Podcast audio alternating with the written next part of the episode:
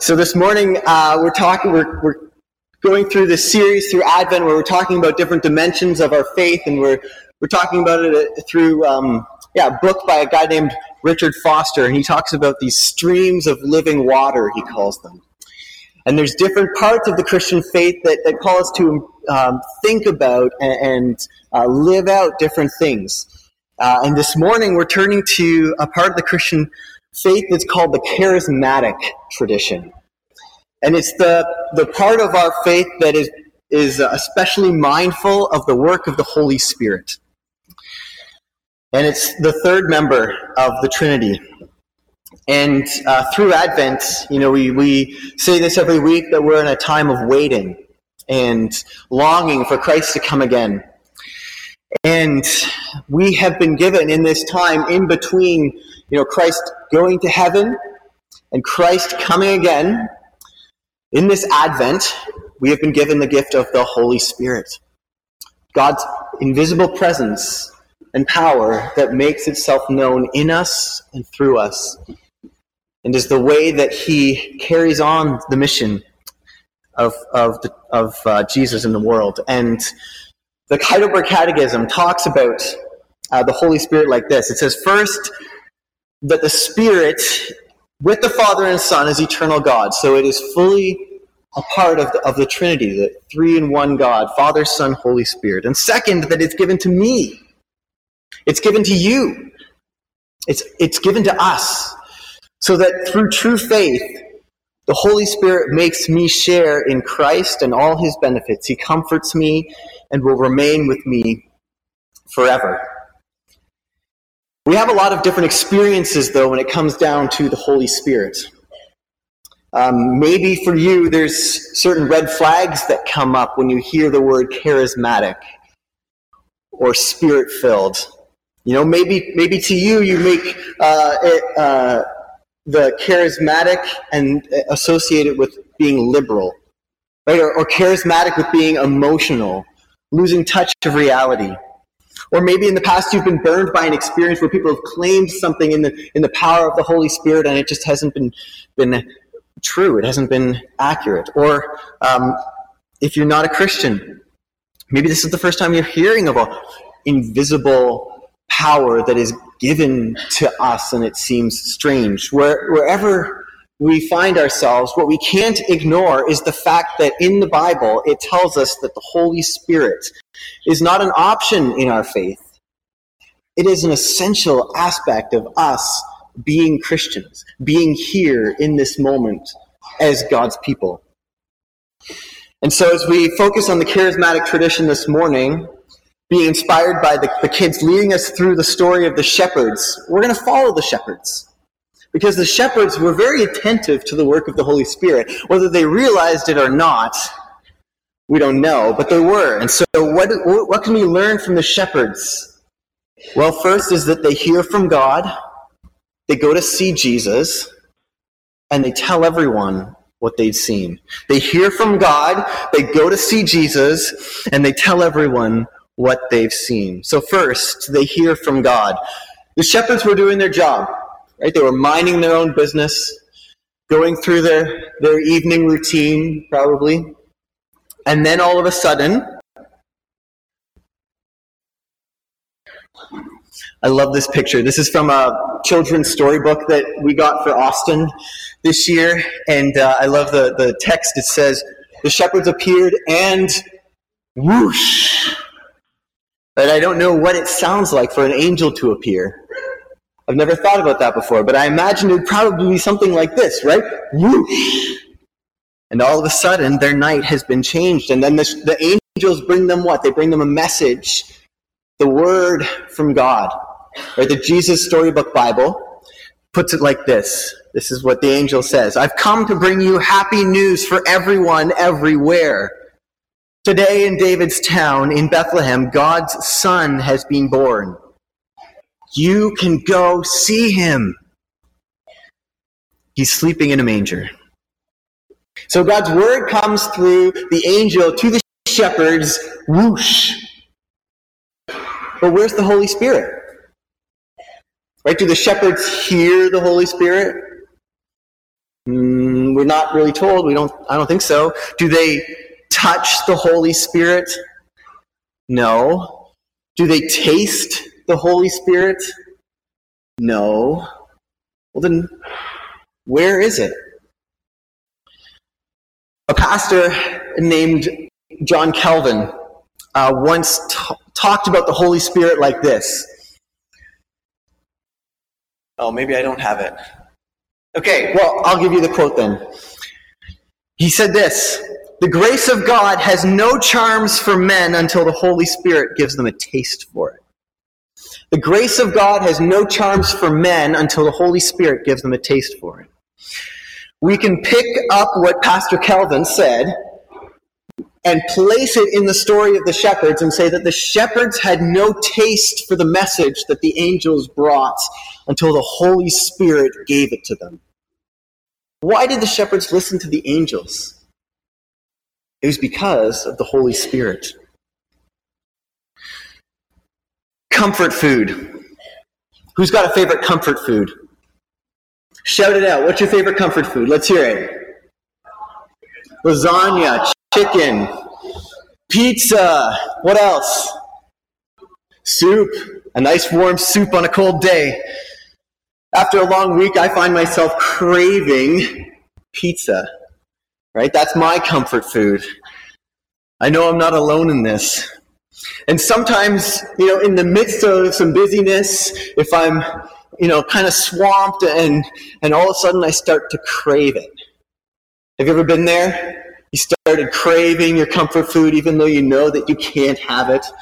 You can almost taste it in your mouth, your need for it. Well, that's what Pastor Calvin is saying that the Holy Spirit does for us. It gives us a craving for God. It helps us to know what, that our craving is satisfied in God. Richard Foster talks about it like this.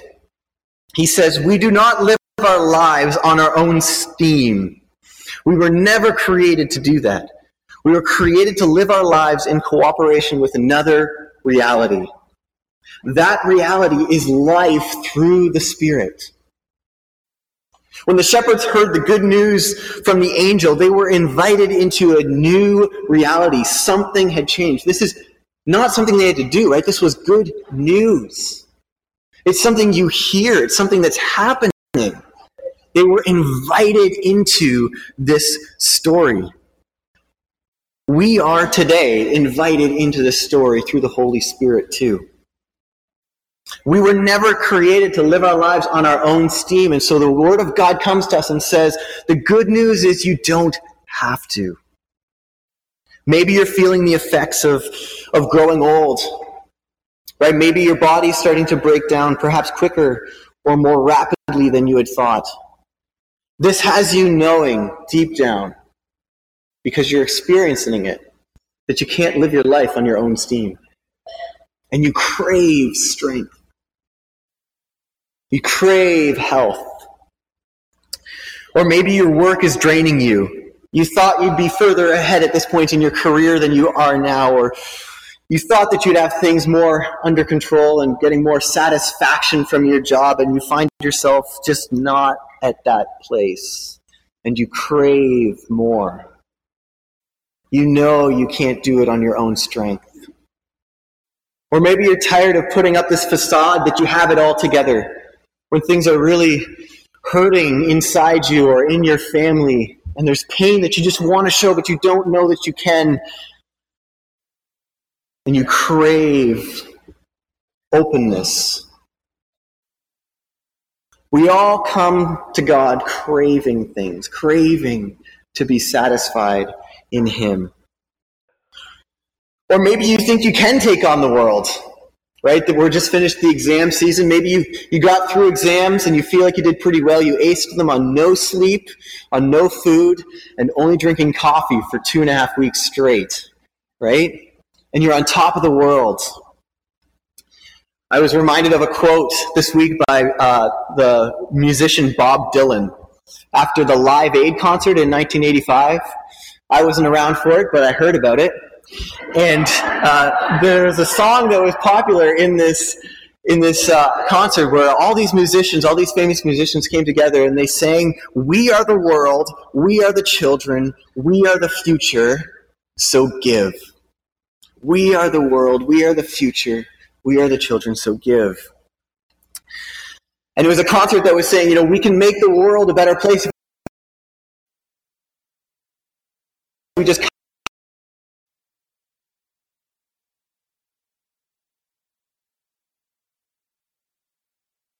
come to the and when asked why he looked he looked visibly uncomfortable. When asked about it he responded he said i was uncomfortable because i know deep down that man cannot save himself. Man cannot save themselves. We crave a perfect world but we can't get there on our own strength. The bible tells us though that there's good news it's the good news that came to the shepherds, and it's the good news that the Holy Spirit gives us a craving for. And it's found in Jesus, who is the Word of God, came to us. So I ask you the question this morning how has God's Word come to you this morning? What is God stirring up inside of you? Where are you craving God today? Tim Keller uh, talks about the Holy Spirit and how we know that it's at work in our lives like this. He says one of the marks of real Christian faith then is a sense that there's some kind of power outside of you putting its finger on you. It's coming to you and it's dealing with you. It shows you things you find incredible. It helps you to see that it's true. And then it enables you to rejoice and give yourself. He says this is because the one that's made you in the beginning is making you again. And unless he reveals himself to us, we would never be able to find him. The Holy Spirit is active in the shepherds, allowing them to listen to the angel and respond to them. And the same Spirit leads us to Jesus today. We've been called to worship. We've been greeted in God's grace. We've come before Him. We've confessed our sins. We've received His forgiveness. We've heard His word, and now we are invited to His table. The table where we take the bread and the cup that is more of a story than what the shepherds got that, that first Christmas night.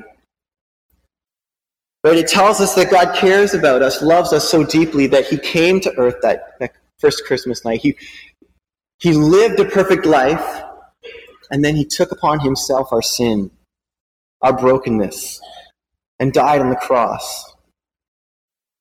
He poured himself out for us, and we receive the nourishment of his forgiveness through the bread and the cup today. This meal tells us that God's uh, God's Spirit is at work in, in, in us together this morning. God is gathering us as His church.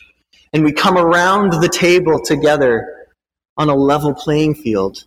All of us coming to this table by His grace to receive spiritual food from Him. But this is also a meal of comfort and assurance. This is comfort food that's better than any soup or pizza or chicken because it's not just for this moment in this space. This is eternal, an eternal comfort food. Right? It nourishes us in the eternal hope that this, that this meal is just a foretaste, just, just a little snippet of what we will experience when Christ comes again and invites us into the great banquet feast in the kingdom of God that's ours through his life death, and resurrection. And so this meal this morning forces us to look forward to that too. The only entrance requirement for this is that we give up living our lives on our own steam, that we come to Him and learn how to truly live. Let's come to the table together. Let me pray first. Father, we thank you for your word that's come to us that calls us to come to you and to receive the nourishment that comes through this table. Prepare us, Lord. In Christ we pray. Amen. So we're going to sing uh, the first three verses of our song response. Then we're going to come to the table. The kids, the kids from children's worship are going to come back in, and then we're going to conclude the sermon this morning together after we come to the table. Take, eat, remember and believe the body of our Lord Jesus Christ was given for the complete forgiveness of all of our sins.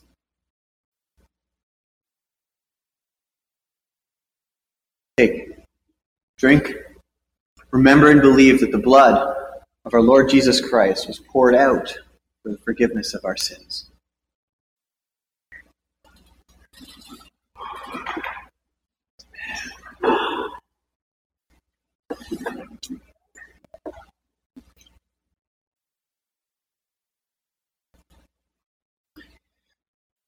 We have to remember the last thing that the shepherds did.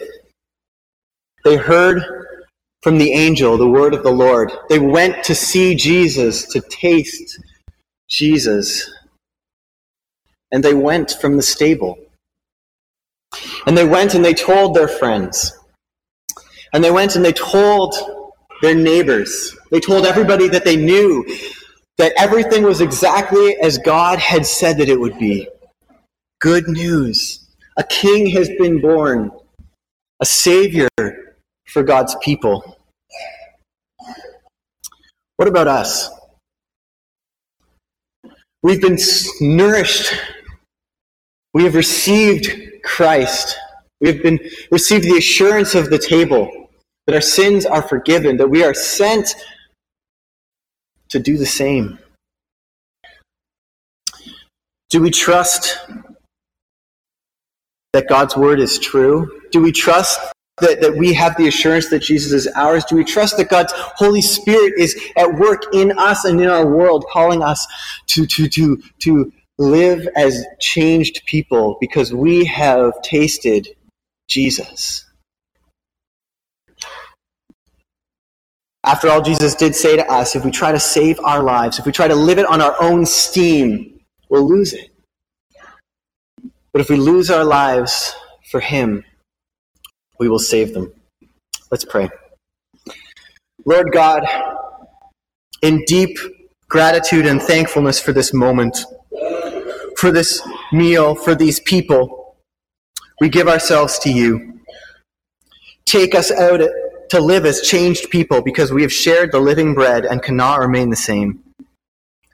Ask much of us, expect much from us, enable much by us, encourage many through us. So, Lord, may we live to your glory, both as people on earth and as people of heaven. Amen.